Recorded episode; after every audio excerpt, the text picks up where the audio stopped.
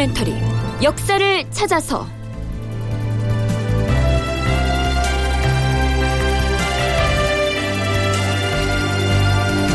제 578편 조선 유학자 최부의 중국 표류기. 극본 이상락 연출 김태성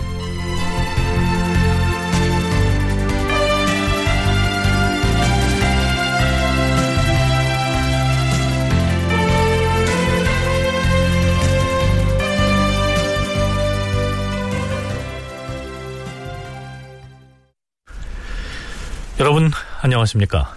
역사를 찾아서의 김석환입니다. 지금 우리는 제주도 경차관으로 부임했다가 부친의 사망 소식을 듣고 배를 타고 육지로 건너가던 중에 추자도 인근 해역에서 조난을 당했던 전 홍문관 교리 최부 일행의 표류 과정을 탐색하고 있습니다. 최부가 부친상을 치르기 위해서 42명의 인원을 거느리고 제주를 떠나서 본가가 있는 나주로 향했던 때가 성종 19년 윤정월 초사흔 날이었습니다. 그런데 제주도를 떠난 배는 그날 밤에 거센 풍랑을 만나서 추자도 인근에서 표류하게 되죠. 다음 날인 윤정월 초나흘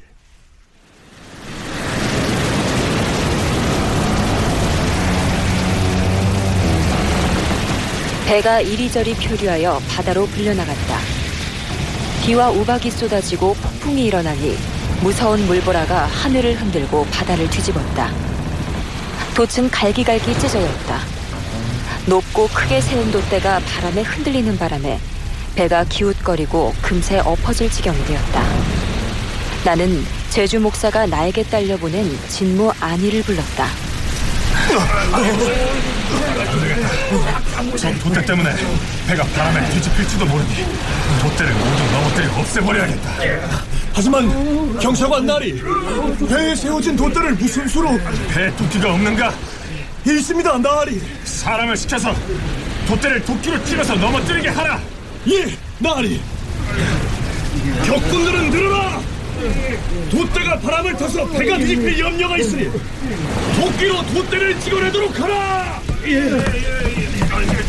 그리고 배 위에 있는 거적대기를 배 뒷부분에 묶어서 바다에 빠뜨려라.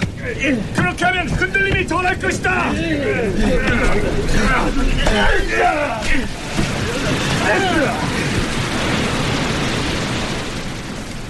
거적을 배 꼬리에 붙들어 매고 물에다 띄우니 배의 흔들림이 덜하였다. 그렇게 이리저리 표류하다가 정오 무렵이 되어서야 비가 멎었다. 그런데 이번에는 다시 동풍이 또 크게 일어나니 배는 파도에 잠길 듯 말 듯하며 바람 부는 대로 떠다니다가 삽시간에 서쪽으로 밀려갔다. 이때 사공 하나가 저 멀리 아득한 바다 위에 점처럼 떠 있는 섬을 가리키며 말했다. 저기 저기를 보십시오. 저, 저 작은 섬이 아마도 흑산도 같습니다. 그 만일에 저 섬을 그냥 지나친다면 이제 사방 어디에도 섬이라고는 찾아볼 수 없고 그 오직 망망한 바다가 있을 뿐입니다. 네, 하지만 이 배가 작은 점처럼 보이는 그 섬으로 떠밀려가 주기를 기대할 수는 없는 처지였습니다. 자, 이렇게 또 표류가 계속됩니다. 이쯤 되자 선원들 중에서 노를 젓는 격군은 아예 자포자기를 한 나머지 윗사람의 말 따위는 들으려고 하지도 않습니다. 제주에서 승선했던 이 선원들은 대부분 모두 군인 출신이었죠. 그저 물결 치는 대로 맡겨두었다가는 어디로 흘러갈지 모른다. 진무 안의는 저 군인들을 닥달해서 오던 방향을 향해 다시 힘차게 노를 젓게 하라. 하지만 이미 자포자기를 해버린 격군들은 최부의 명령을 듣는 둥 마는 둥 아예 손을 놓아버립니다. 그리고는 아주 큰 소리로 불평을 쏟아놓죠. 원래 제주 바닷길은 파도가 험해서 오가는 사람들이 그 풍양, 조류, 그 날씨까지 좋은 때를 기다리느라 몇 달씩 기다린다는 사실을 그래 몰랐단 말이오? 지난번 부임했던 경찰관은 날씨 때문에 도중에 조청관에도 체류하고 수청사 사찰에도 체류하면서 석 달이나 기다리다가 겨우 배를 움직였어요. 그런데 지금 이 행차는 비바람을 도무지 예측할 수 없는데, 어? 그것도 단 하루도 기다려보지 않고 경솔하게 배를 띄웠다가 이 지경이 된 것이 아니오. 그치, 그치, 그치. 애당초 배를 움직인 사람이 잘못인데 우리 보고 무엇을 더 어떻게 하란 말이야. 아이고, 내 일이 이 지경이 돼버렸으니 이제 와서 아무리 배를 건사한다 해도 결국 이 배는 파산하고 말 겁니다. 맞아. 끝내 부서지고 말 텐데 나등마등 애쓰다가 죽느니 아이고 난 차라리 편하게 누워서 죽을랍니다. 야, 이놈의 배는 명도 길지. 어차피 깨지고 말 것이면 얼른 부서지지. 왜 이리 오래 버티는 것이야? 결국 너도 죽고 나도 죽고 다 죽는 거지 뭘. 자, 이렇게 되자 최부는 비상한 방법을 동원하지요. 지금 본관의 말을 듣지 않고 멋대로 행동하는 저 격군 놈들을 모두 꿇어 엎드리게 하고 곤장을 쳐라. 아유? 저들끼리. 아이고. 최부는 자신이 쓴 기행문 표해록에서 이 상황을 이렇게 기술하고 있습니다. 나는 속으로 생각하였다. 지금 형편으로 보면 결국 배는 침몰할 것이 분명한 사실이다. 다행히 침몰하지 않는다 해도 정처 없이 표류할 것이다. 그렇다면 아무런 방도를 찾지 못하고 그저 앉아서 죽어야 한단 말인가? 그것은 아니다. 그렇게 해서는 아니 될 것이다.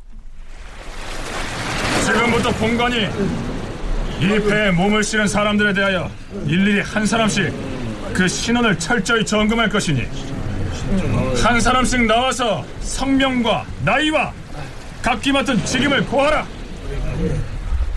최부는 기강을 다잡기 위해 배에 승선한 선원들을 한 사람씩 신상 파악을 하는 등 점검에 들어갑니다.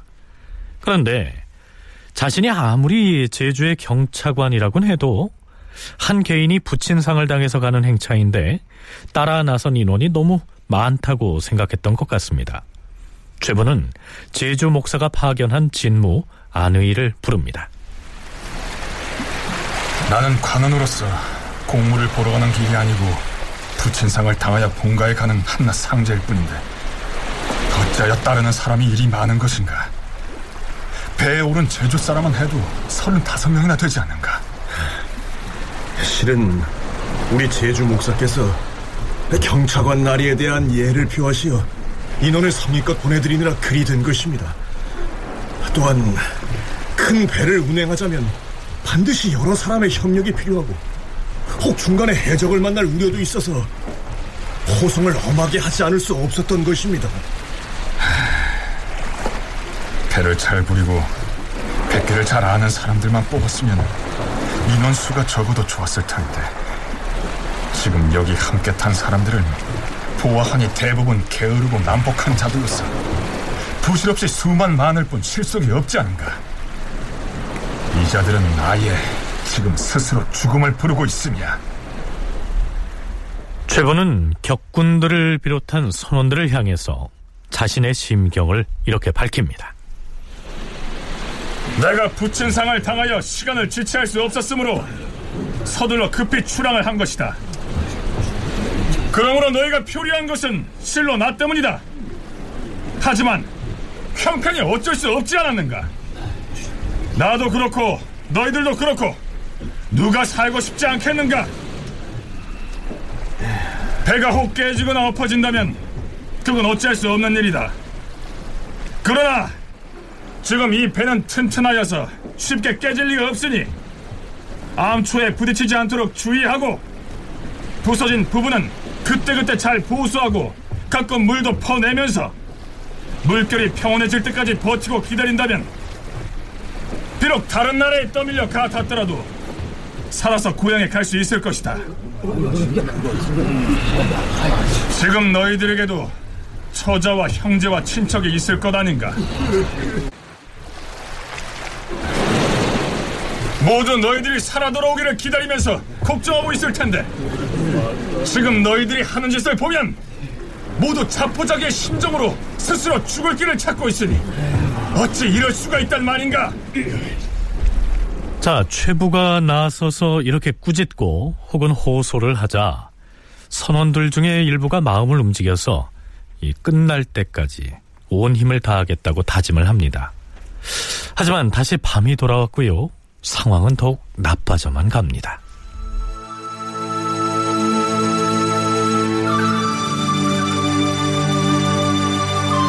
밤이 되어도 비바람이 멎지 않고 무서운 파도가 더욱 심하여서 배 위로 물벼락을 들씌우니 배가 파도 속을 들락날락하였다. 또한 바야흐로 정월달이었으므로 몸이 얼어서 추위가 뼛속까지 스며드니 목숨이 경각에 달린 것 같았다. 선원들은 모두 죽음을 기다리는 형국이 되었다. 선원 중 한 사람이 자포자기하여 목을 메었다. 숨이 끊어지기 전에 간신히 살려내었다. 그러나 그 판국에도 일부는 온 힘을 다하여 배에서 물을 퍼내었다. 다행히 배가 워낙 튼튼하여서 아직도 온전하였다. 이러다 얼어 죽는 사람이 나올지도 모르겠다. 부싯돌로 불을 피우고 배에 있는 거적대기들을 태워서 모두 몸을 녹이게 하라. 그리고는 직접 내가 나서서 배에 물이 들어오는 것을 확인하고 그 틈을 막게 하였다. 또한 내 행장의 옷을 꺼내어서 선원들에게 나누어 주면서 힘을 북돋았다. 그러자 정보, 김중, 소녀자 등도 자기 옷을 군인들에게 나누어 주었다. 군인들이 감동하여 서로 다투어 힘을 다하여서 물을 퍼낸 결과 배 안에 찼던 물이 거의 다 없어졌다.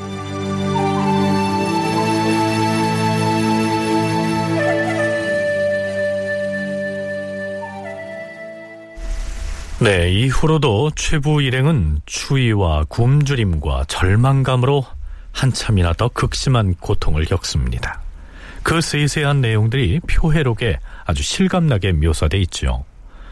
표류 중에 거대한 고래를 만나서 선원들이 공포에 질리는가 하면 바다의 용신을 달래야 한다면서 이 선원들이 자신이 지참한 의복 그리고 양식까지 모두 바다에 내던지자 최부가 나서서 허겁지겁 뜯어 말리는 모습도 나타납니다.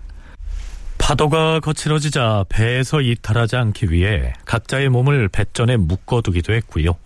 설상가상으로 식수가 고갈돼서 갈증이 심해지자 격군 중에 한 명이 더 이상 견디지 못하겠다면서 활줄로 목을 감아서 자살을 시도하는 사태가 벌어지기도 합니다. 그러는 중에도 최부는 각자가 소지한 식량을 모두 회수해서 밀감 한 쪽, 청주 한 잔이라도 나눠 먹게 하는 등 통솔력을 발휘함으로써 자포자기에 빠진 선원들을 일으켜 세우고 극한의 상황에서도 질서를 유지하게 합니다. 청운대 김경수 교수의 얘기 들어보시죠. 최부라고 하는 사람이 42명을 통솔할 때에 정말 리더십이 없었다고 한다면 안에서 아마 자중질환이 일어났을 거라고 저는 보여집니다. 인간이 극한 상황이 되면은 일단 나부터 살고 보자거든요. 근데 그 42명 본인까지 43명이 표류하는 과정에서도 정말 어려움을 겪었지만 끝내 고국으로 돌아올 때 한 명이 나고도 없이 43명이 그대로 돌아왔다는 얘기는 적어도 문신학자이고 문신이었지만 이 사람이 42명을 그 배 안에서 나름대로 우리 같이 가자라고 하는 리더십을 발휘하지 않았다고 한다면 분명 그 못했을 것입니다. 그래서 분명히 최부라고 하는 사람이 가지고 있는 나름의 조선의 양반 관료로서의 가지는 리더십은 있었던 것으로 보여집니다. 네, 이 김경수 교수가 최부 일행의 최종 결과까지 미리 얘기를 해버렸는데요. 물론 나중의 일입니다만 최부는 그 길고 긴 표류 여정 동안 사선을 넘나드는 온갖 고초에도 불구하고 단 한 사람의 희생자도 없이 42명의 인원을 고스란히 데리고 조선으로 돌아옵니다. 군사 지휘 경험 등이 전무했던 문신 관료였지요. 하지만 그 통솔 능력이 탁월했다고 볼 수 있겠죠. 하지만 서울대 규장각 송웅섭 선임연구원은 표해록이라고 하는 이 책이 최부 본인이 쓴 기행문이라는 사실을 일정 부분은 감안해야 할 것이라고 얘기합니다. 그러니까 일단은 표해록 자체가 최부의 일기라고 하는 거를 염두에 둘 필요가 있을 것 같아요. 그래서 본인이 말을 일사불란하게 다 적용되는 것처럼 서술이 되고 있는데 어, 왜곡이 전혀 없지는 않았을 것 같다는 생각이 듭니다. 보통 보면 거기에서도 자색이 아주 많이는 아니지만 그 선원들 가운데 거친 그런 모습들도 보이고 있고 어, 이제 뭐 죽을 것 같으니까 막 자살하려고 하는 그런 모습들도 보이고 있고 그런 여러 가지 표현록에 담지 못한 어, 그런 그 좀 더 복잡하고 그 거친 상황들이 있었을 것 같은데 왕에게 보여지는 기록상 그런 것들이 너무 적극적으로 피력이 되면 또 나중에 문제가 될 수도 있고 또 실제 뭐 그렇지 않았을 가능성도 있고요. 어, 하지만 일기라고 하는 성격들을 좀뭐 최부의 주관적 입장들이 많이 반영된 기록이다라고 하는 것들을 볼 수 있는데요.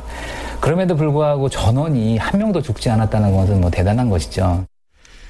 네, 이 표해록 자체가 나중에 조선으로 돌아온 뒤에 임금의 명에 의해서 기록한 책이기 때문에요. 표류 중에 최부 자신이 이런저런 잘못이나 시행착오를 범했다고 해도 그 내용들을 모두 정직하게 기록했을 것이냐. 이런 점을 상기할 때 더런 자기 과시나 의도적인 왜곡도 일부 있었을 것으로 이해해야 한다는 얘기입니다. 네, 그럼에도 불구하고요. 우리가 지난 시간에 살펴봤듯이 유구국 표류 사건과 견줘봤을 때 단 한 명의 희생자도 내지 않았다는 사실만 가지고도 최부의 리더십은 일단 인정해야 한다는 것입니다.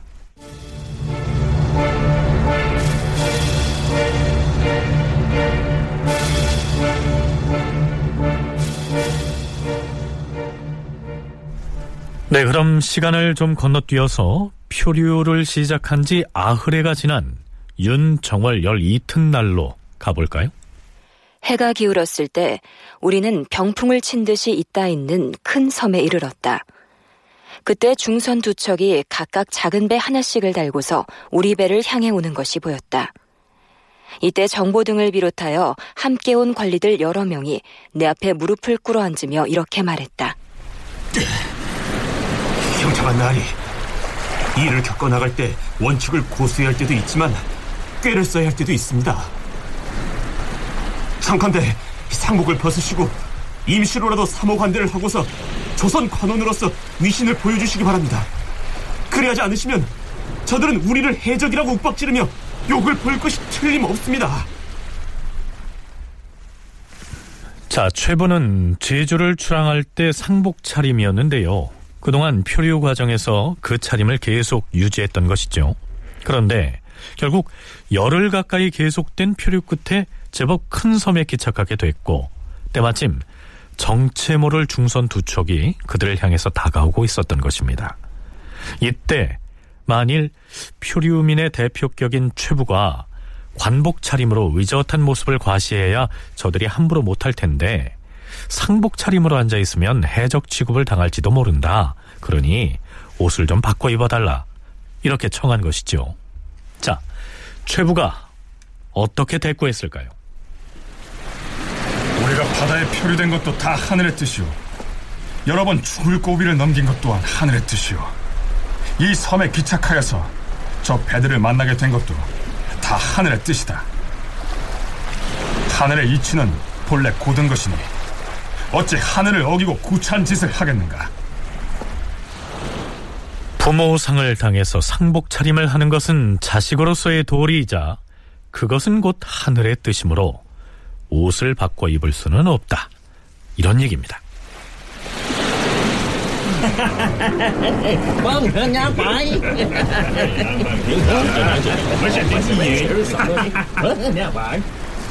이윽고 배 두 척이 점점 가까이 와서 우리 배와 서로 만났다. 한 연함은 명이 탔는데 배에 탄 사람들은 모두 검은 손바지를 입고 집신을 신고 있었다. 수건으로 머리를 동여맨 자도 있고 댄잎으로 만든 삿갓에 종려나무 껍질로 만든 도롱이를 입은 자도 있었다. 그들은 왁자지껄 떠들었는데 모두 한어, 곧 중국어를 쓰고 있었다. 나는 정보를 시켜서 내가 하는 말을 종이에 글로 적어 그들에게 보이게 하였다.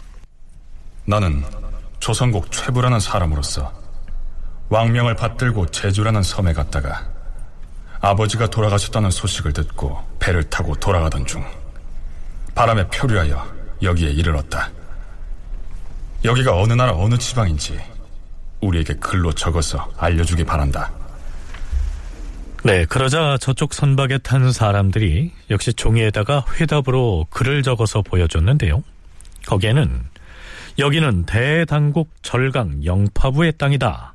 이렇게 적혀 있었습니다. 물론 이때는 당나라 시절이 아니고요. 명나라 때였지만 여기에서 대당국은 중국을 통칭할 때 두루 쓰이던 말입니다. 그러니까 최부 일행이 탄 배가 중국 절강성 영파부에 속한 섬까지 밀려간 것이죠. 자, 그들과의 대화는 필담으로 이루어졌지만요. 편의상 직접 주고받은 것으로 설정해서 소개하자면 이렇습니다. 어, 당신들은 어느 나라 사람이? 나는 조선에서 왔는데 여기가 어딘가요? 여긴 대당 영파부 하산 땅인데 바람과 물때를 잘 만나기만 하면 이틀이면 조선에 다시 돌아갈 수 있을 것이오. 타국 사람으로 바다에서 여러 번 죽을 고비를 겪다가 다행히 귀국 땅에 이르렀는데 다시 살아 돌아가게 되어서 기쁘게 한이 없소이다. 나는 이곳 절강성 하산에 사는 임대라는 사람인데 당신들이 만일 북경으로 가길 원한다면 내가 데리고 가주겠소. 그 대신에 당신들이 조선에서 가지고 온 보물을 나한테 좀 주시오. 나는 우리 임금의 명을 받들어 수행하는 조선의 관리이지 장사꾼이 아니오. 더구나 바다에 표류하여 허다한 위기를 겪고 난 뒤인데 무슨 금은 보화가 있겠어. 우리가 가지고 온 쌀이 남은 게 있으니 그걸 조금 덜어서 주겠어. 음, 그럼 좋소. 내가 배를 대기 좋은 데로 안내할 테니 따라오시오. 임대라는 자가 안내한 데에다 배를 대었더니 과연 바람이 없고 아늑한 곳이었다. 우리 일행은 오랫동안 굶은 데다 지치고 잠도 못 잔 터여서 배 안에서 금방 잠에 떨어졌다. 그런데 밤 이경쯤 되었을 때 낮에 만났던 그 임대라는 놈이 스무 명 남짓이나 되는 자기 패거리를 몰고서 다시 우리 배로 올라왔다. 너희들은 누구냐? 경상한 날이 낮에 왔던 그저들이 웬 놈들이냐? 어, 난, 아니, 당신은 낮에 만났던 그 임대라는 사람 그입 다물라! 나는 관음물이다.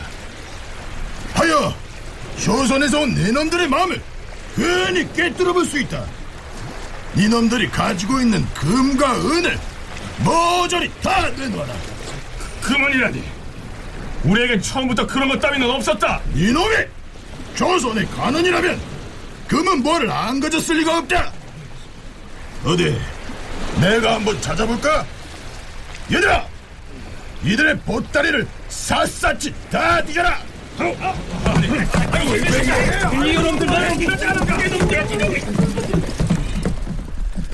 낮에 봤던 그 무리가 갑자기 해적으로 돌변하더니 최부를 비롯한 관원들의 행장을 샅샅이 뒤져서는 여벌로 가지고 있던 옷가지와 식량까지 모조리 빼앗아서 자기들의 배에 옮겨 싣고는 달아납니다. 경찰관 나으리 저 도둑 놈들한테 우리가 너무 얕보여서 이렇게 당한 것 같습니다. 사생 결단해서 놈들을 한번 짚부숴놔야겠습니다. 아니 된다 우리 선원들 모두는 지금 기갈이 심해서 죽어가던 형편이 아니냐 만일 놈들과 맞서 싸우다가는 우리 모두 죽임을 당할지도 모른다 다르는 대로 다 내어주고 목숨을 살리는 것이 상책이다 나리! 놈들이 나리의 인장과 마패를 가지고 가려 합니다. 뭐? 이놈들아! 배에 있는 물건은 다 가려도 좋지만 그것만은 안 된다 그것은 인근에 신표인데 너희들이 가져가도 아무 쓸모가 없는 물건이다 빨리 내놓아라 해적대의 괴수놈이 그제야 인장과 마패를 돌려주었다. 그들 무리는 배전에서 한참을 더 무어라 짓거리더니 내 수하인 정보를 붙잡아서는 옷을 벗긴 채 꽁꽁 묶어놓고 몽둥이로 마구 때렸다. 그런 다음 작두로 나의 옷끈을 다 잘라버리고 알몸으로 만들어버렸다. 이어서 두 손을 결박하더니 볼기짝과 팔을 일곱 여덟 차례나 마구 내려쳤다. 목숨이야 끝까지 가지고 있는 금발을 모두 내놔라 이놈들아 너희들이 내 몸을 아무리 점이고 부순다 한들 없는 금은 보화가 어디서 나온단 말이냐 해적대 괴수놈은 성이 나서 눈을 부릅뜨고 나를 향해 욕지거리를 하였다. 놈들은 내 머리 끄덩이를 질질 끌더니 두 손을 결박하여 거꾸로 매달았다. 이어서 괴수놈이 작두를 둘러매고 내 목을 향해 찍었는데 칼이 마침 오른쪽 어깨 쪽지로 빗나갔다. 그놈이 다시 작두 칼로 나를 막 찍으려고 할 때 다른 놈이 그놈의 팔을 잡아당겨 저지하였다. 네, 결국 그 해적 무리는 최부 일행이 타고 왔던 배의 닷과 돛대를 비롯한 이런저런 도구들을 모조리 부수고는 분질러서 바다에 내던지곤 돌아갑니다. 표회록에는 이러한 극적인 요소들이 포함되어 있어서요. 이 기획문을 읽고 있으면 마치 모험 소설을 읽는 것 같은 아주 박진감을 맛보게 되는데요. 하지만 발가벗긴 채로 거꾸로 매달려서 작둔날에 목이 날아갈 뻔했던 최부의 경우에는 그 공포 또 모욕감이 어떠했겠습니까?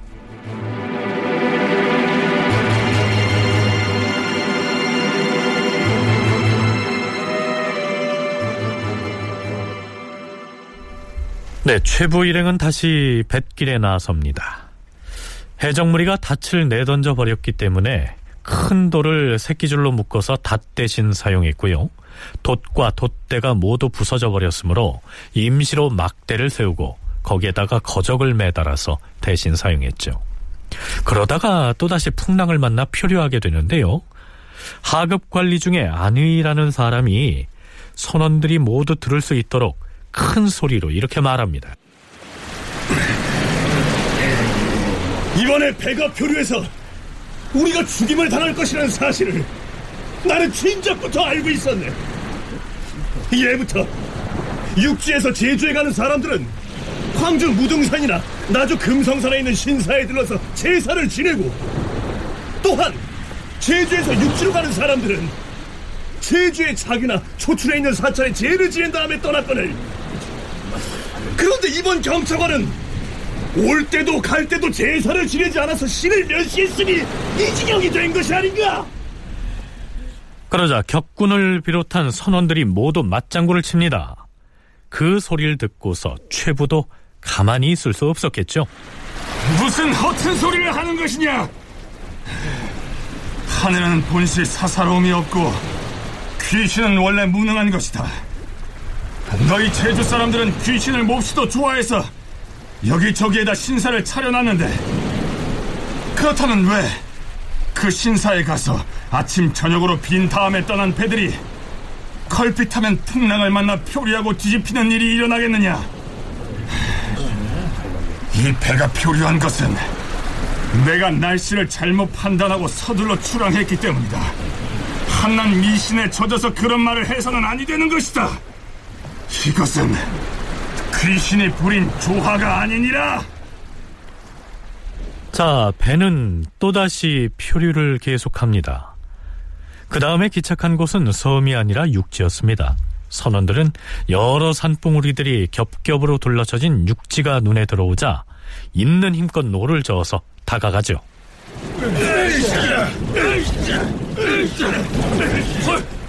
저기 저 바닷가 언덕에 배가 여섯 척이나 정박해 있습니다. 우리도 저쪽에다 배를 댑시다. 그런데 그 이번엔 별일 없겠습니까? 또다시 해적대가 나타나서 죽이겠다고 달려드는 건 아닐까요? 이때 정보라는 관원을 비롯한 몇몇의 수하 관리들이 최부를 향해서 간곡히 부탁을 합니다.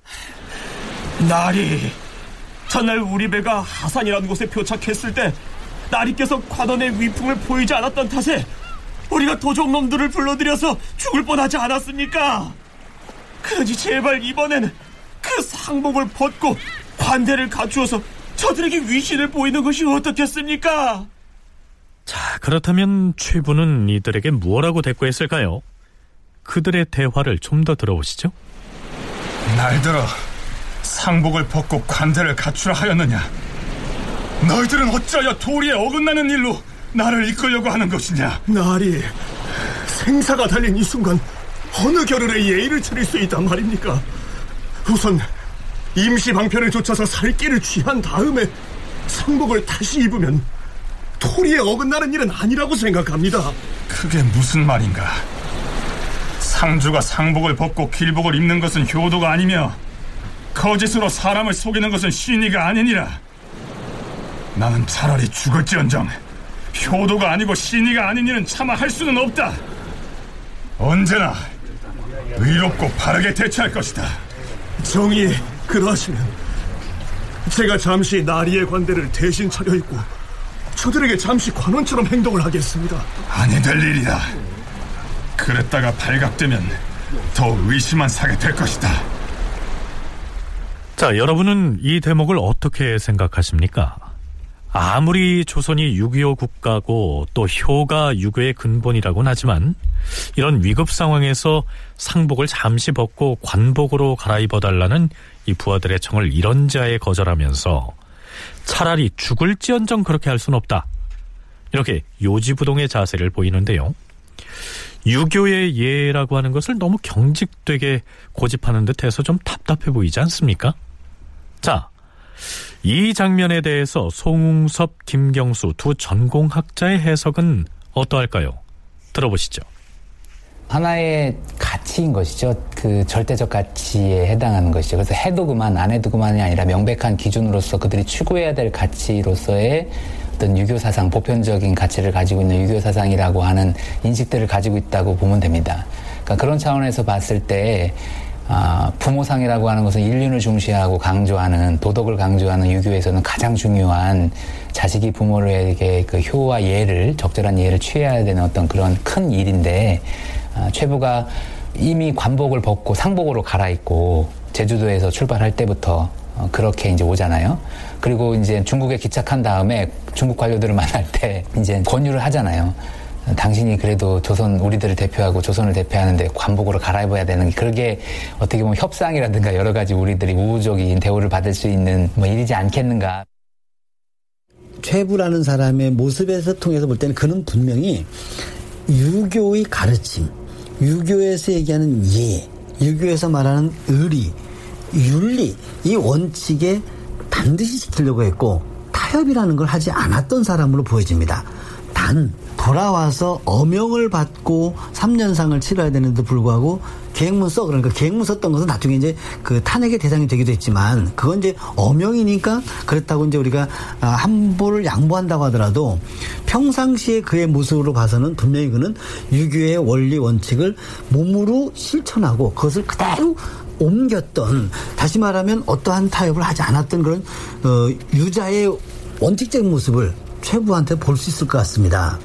자, 어찌됐든 최부 일행은 이제 육지에 도착했으므로 육로를 거쳐서 명나라의 서울인 북경에 들어가야 합니다.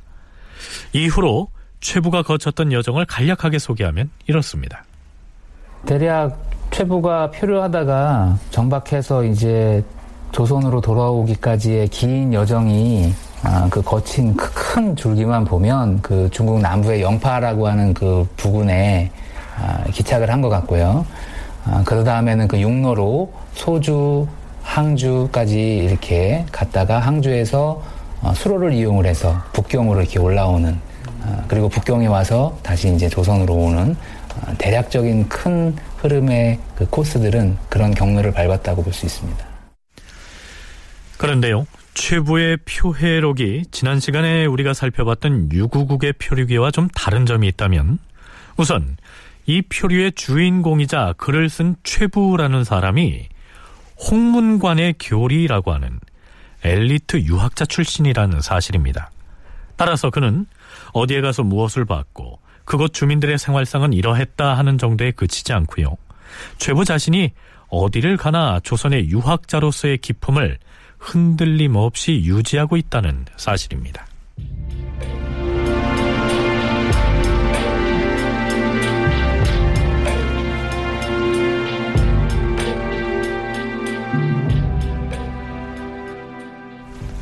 자, 최부 일행은 제주도를 떠나서 중국 강남의 영파에 기착한 것을 시작으로 해서요. 북쪽으로는 항주, 소주, 양주, 채령, 덕주, 천진을 거쳐서 4개월 만인 4월 7일 북경에 당도하고요. 거기에서 한동안 머물다가 산해관과 요동을 거쳐서 6월 4일에 의주로 돌아옵니다. 그들은 바다를 표류할 때만 고초를 겪었던 것이 아닙니다. 강남 쪽의 지방 관원들에 의해서 북경으로 송환되는 과정에서도 가령 일본 열도에서 건너온 외적으로 몰려서 쫓기기도 하고요. 전쟁 포로를 압송하듯 혹독한 강행군에 지쳐서 쓰러지기도 하는 등 모진 고통을 감당해야 했습니다. 우리 프로그램에서 이 표회록에 올라 있는 모든 과정을 다 다룰 수는 없기 때문에 중간중간에 주요 여정만을 소개하도록 하겠습니다. 윤정월 스무하루 자빈들까지 몰려들어서 우리를 구경거리인 양 바라보았다. 도저성의 파총관이 나를 불러다 앉혔다. 그는 내가 전날 공수란 진술서 중에서 하산이라는 곳에서 해적을 만났던 사실, 그리고 서남리에서 매를 맞고 약탈당한 일들을 자기 마음대로 삭제해버리고서 다시 한 통을 쓰라고 요구하였다. 이 문건은 상부에 보내서 황제에게 올라갈 것이니 그리 간소해야 합니다. 그래서 다시 쓰게 한 것이요. 내가 지난번에 쓴 진술서가 정직한 글인데 좀 길다고 다시 쓰라고 하니 나는 응할 수가 없어. 음, 도적을 만나 봉변을 당한 일을 삭제하고 이러저러하게 꾸며서 쓰라는 것이요? 지금 황제가 즉위한 이래 법이 매우 엄격합니다. 만일에 당신이 어제 쓴 진술서를 북경에서 황제가 본다면 도적이 성행한다고 판단하시고 변방의 관리들을 가만두지 아니할 것인데 이를 그렇게 크게 버려야 하겠습니까? 좋소. 나도 고집하지는 않겠어. 조선은 군사의 수가 얼마나 돼요? 그건 나도 잘 모릅니다. 조선에서 군자감의 주부를 지냈다면서 그걸 왜 모르죠? 군자감에 배치된 지 한 달도 안 돼서 다른 곳으로 옮겼기 때문이요.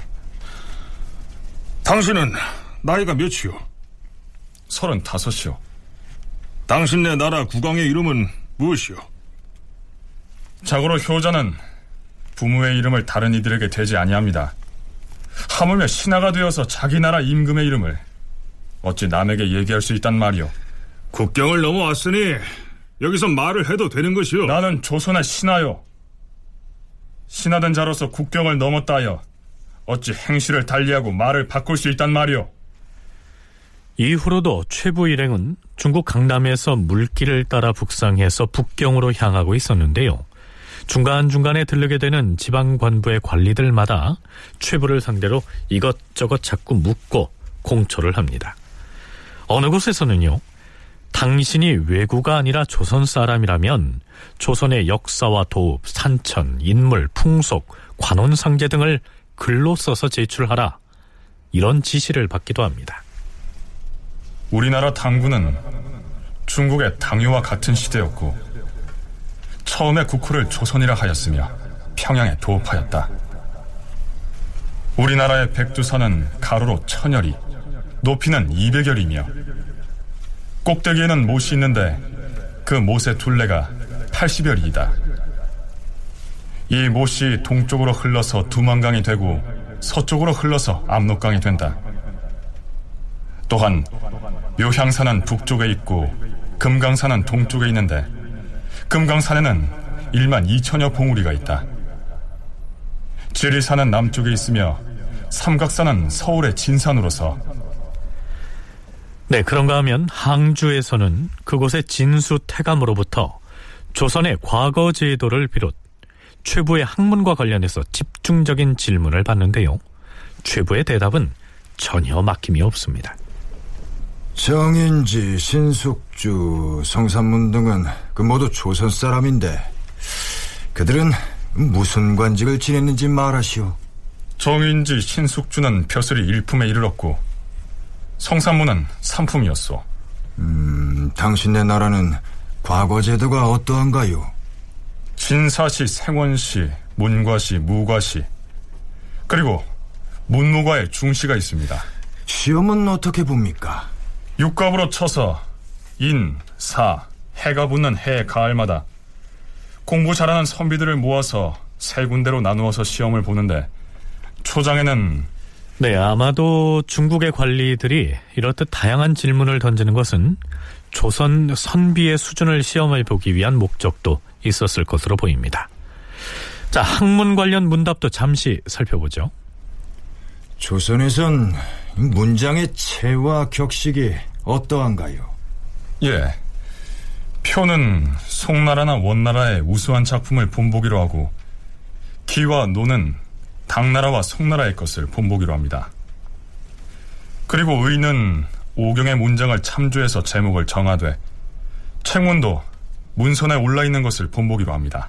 당신이 연구한 경서는 무엇입니까? 사서 오경입니다. 어, 그 경서가 무엇 무엇인지 한번 들어보세요. 중용, 대학, 논어, 맹자를 사서라 하고 주역, 시경, 서경, 춘추, 얘기를 오경이라 하죠. 주역의 역자는 무슨 뜻을 가지고 있습니까? 역자를 모양으로 말한다면 날일자와 달월자를 합한 것이며 뜻으로 말한다면 교역, 즉 변하여 바꾼다는 의미입니다. 주역의 원리를 무엇으로 보여주었습니까? 복희시 시대에 황하에서 용마가 그림을 지고 나왔고 하우시 때 낙수에서 거북이 글을 지고 나왔으므로 성인들이 이를 바탕으로 하여 주역의 기본 원리로 삼았죠. 그 그림과 글이 아니고선 주역을 만들지 못했을까요? 천하 만물이 다 이치가 있죠. 비록 토끼를 팔고 있는 사람일지라도 주역에 있는 원리를 추측할 수 있으니까요. 뭐... 당신은 실로 학문을 많이 연구한 조선의 성비인데 이곳 사람들이 당신을 몰라봤구려.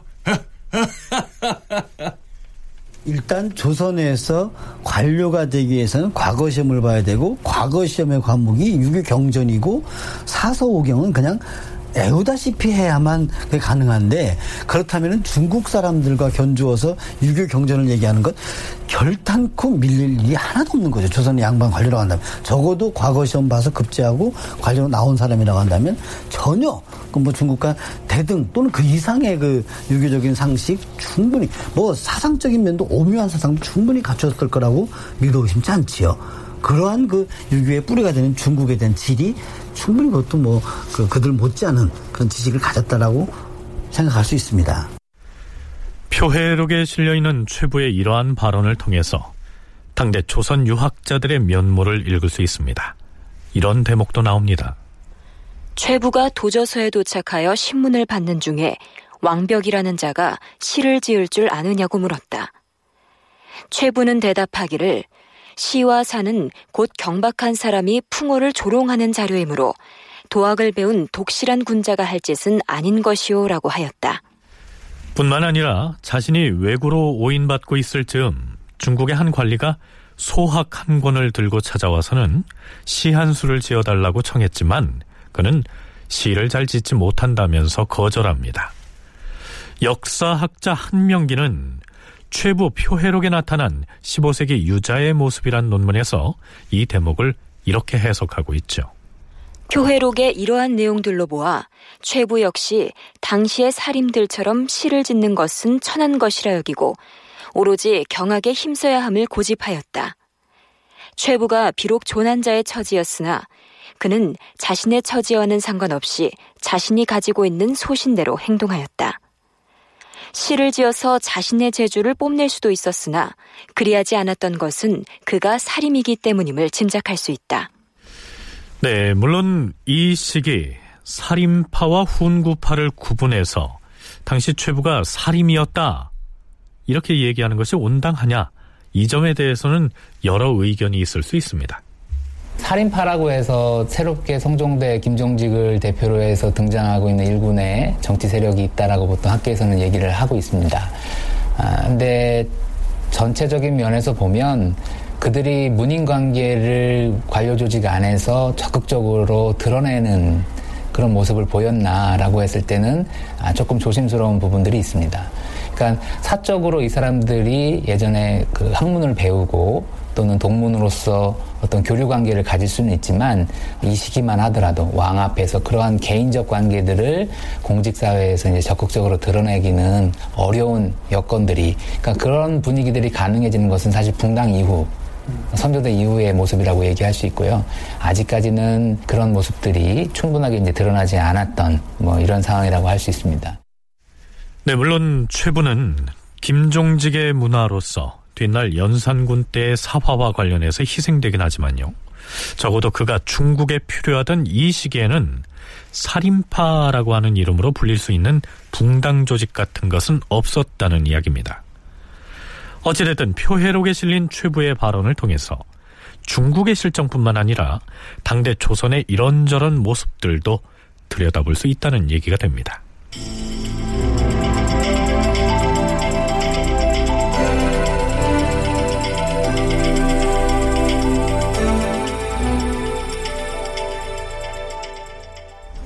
네, 최부는 중국의 관리들과 유학 혹은 유교 의례와 관련해서 논전을 벌이기도 합니다.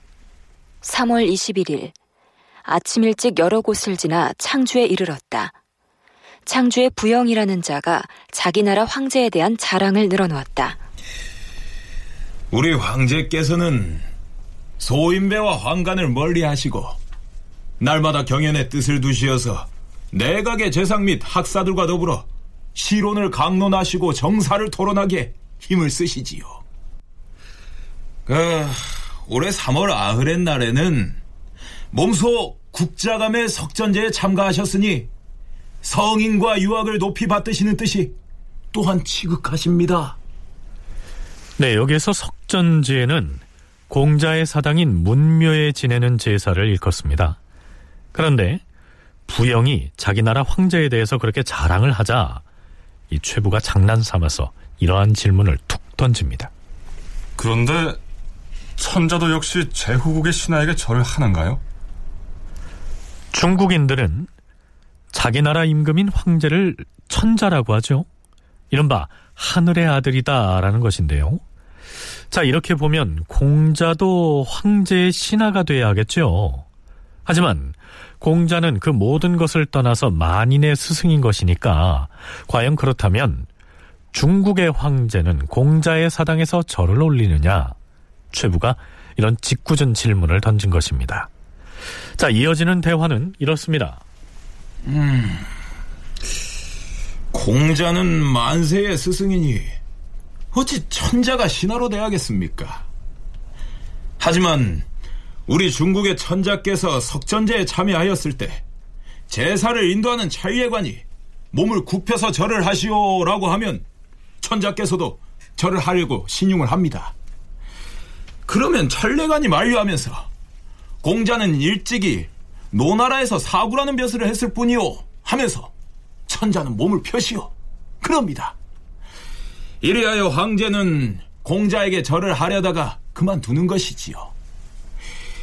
이것은 공자라는 스승을 높임과 함께 또한 천자를 높이는 예로서 양쪽 도리에 모두 어긋나지 않게 하는 것입니다. 네, 중국의 황제도 유교를 숭상하는 만큼 만인의 스승인 공자사당에 절을 해야 하긴 하는데 하늘의 아들인 천자의 주의로 보면 생전에 한낱 제후국의 관리였던 공자에게 절을 하는 것은 이치에 맞지 않기 때문에 절을 하려고 신용만 했다가 그냥 안 한다는 설명이죠. 자, 이러자 최부가 이렇게 논박합니다. 공자의 도는 크고 밝고 신실합니다. 모든 사대부와 평민들은 공자의 도를 배워서 자신을 연마하고 제후들은 또한 그의 도를 배워서 나라를 다스리고 천자도 역시 그의 도를 배워서 천하를 태평하게 다스리는 것입니다. 그렇다면 천자부터 평민에 이르기까지 모두 성인과 스승에 대한 예로서 그를 섬겨야 할 것이거늘 공자가 노나라에서 무슨 벼슬을 했다고 해서 그 관직명을 들어 당연히 해야 할 절을 하지 않는다는 것이 무슨 말입니까? 만일에 공자가 사고라는 벼슬자리로만 논한다면 공자는 한낱 소국의 신하일 뿐인데 그렇다면 천자의 지존한 몸으로서 제사에는 왜 참석을 한다는 말입니까? 최부가 중국 황제가 문묘에 갖춰야 할 예에 대해서 이렇듯 매섭게 공박을 하고 있는 것입니다. 표해록에는 최부가 이렇게 말했더니 상대편인 부영은 잠잠할 뿐 말이 없었다. 이렇게 기술돼 있습니다. 유교 사상이 여러 그 중국 사회를 작동하는 가장 중심적 그 관료제와 연동되는 그런 측면이 있지만 황제는 그런 것들을 모든 것으로부터 초월하려고 하는 어떤 의지를 가지고 있었다고도 볼 수 있습니다. 특히 명나라를 건국한 조원장 같은 경우에는 맹자를 읽고 맹자를 불살라 버리라고 그러니까 역성혁명을 운운하는 그런 부분들에 대해서 굉장히 이제 불쾌감을 가졌던 것이죠. 어, 하지만 중국 사회가 이렇게 오랫동안 유지될 수 있었던 것은 어, 도덕을 강조하고 그 덕이라고 하는 것이 어떤 민본을 강조하는 것과 연관되고 그러한 기조가 사실 관직 관료제에 있어서 공을 강조하고 있는 이런 게 다 연동이 되어 있고 그거의 정점으로서 황제가 위치하고 있는 어떤 이런 어, 사상적 제도적 그 연관들이 있거든요. 중국이 공맹의 가르침인 유교를 사상적인 기반으로 통치를 하고 있었지만 그럼에도 불구하고 황제는 곧 천자다 하는 인식을 가지고 있었으니 그 사이에서 오는 고민이 이처럼 어정쩡한 모습으로 나타난 것이 아닐까요? 거기에 반해서 조선의 경우에는 임금인 국왕을 이른바 천자라고 칭하진 않고 있으니까 최부가 이처럼 당당하게 말할 수가 있었던 것이죠.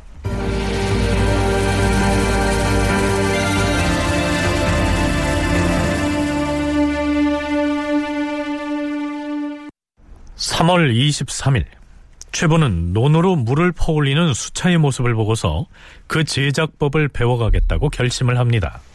축시의 여러 포구들을 지나서 봉신역에 이르렀다. 나는 부영을 붙잡고 말했다. 부탁이 하나 있는데 수차의 제작법을 좀 알려주시오. 아니, 당신이 수차를 어디서 보았어? 전날 서흥부를 지날 때 어떤 사람이 호수 언덕에서 수차를 돌려 논에 물을 대고 있었는데 힘을 적게 들이고도 물을 많이 퍼올리는 모습을 보았습니다. 그 제작법을 배워가면 농사에 큰 도움이 될 것입니다. 그 제작법이야 목공이나 알지. 아, 내가 어찌 알겠습니까? 옛날 고려시대 탕라도 사람이 배를 탔다가 폭풍우를 만나서 귀국의 소주 곤산현에 표착한 적이 있죠. 그때 귀국의 한정원이라는 관리가 목수에게 술과 밥을 대접하면서 조선의 표류민에게 가르쳐 주도록 한 것이 있습니다. 배의 돛대가 고정되어서 움직일 수 없는 것을 회전축을 만들어서 넘어진 돛대를 일으켜 세우는 기술이었죠. 그것을 가르쳐 주니까 탕나도에서 온 표류민이 무척 고마워했다는 얘기를 들었습니다.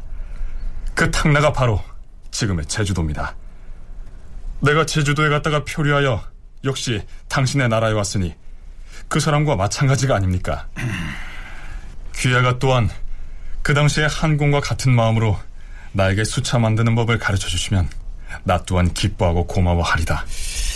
수차란 다만 물을 퍼넘기는 것이어서 그 배우고 말고 할 것도 없을 텐데요. 우리나라에는 노는 많은데 가뭄이 자주 듭니다. 귀국의 수차 제조법을 배워서 우리 농민들에게 가르쳐 준다면 귀하의 말 한마디가 우리나라 사람들에게 더없이 무궁한 이익이 될 것입니다. 자, 아무쪼록 수차를 사용하는 수부들에게 물어서라도 수차 만드는 법을 가르쳐 주십시오. 아, 참, 그, 여기는 북방이어서 땅에 모래가 많은 탓에 수차가 소용없습니다. 그러니 이곳의 수부들이 그 제조법을 알 수가 있겠습니까? 어디 생각을 해 봅시다. 그. 수소문을 해보면 아는 사람이 틀림없이 있을 것입니다. 결국 최부는 수차 만드는 법을 배우고 맙니다. 다큐멘터리 역사를 찾아서 다음 주 이 시간에 계속하겠습니다.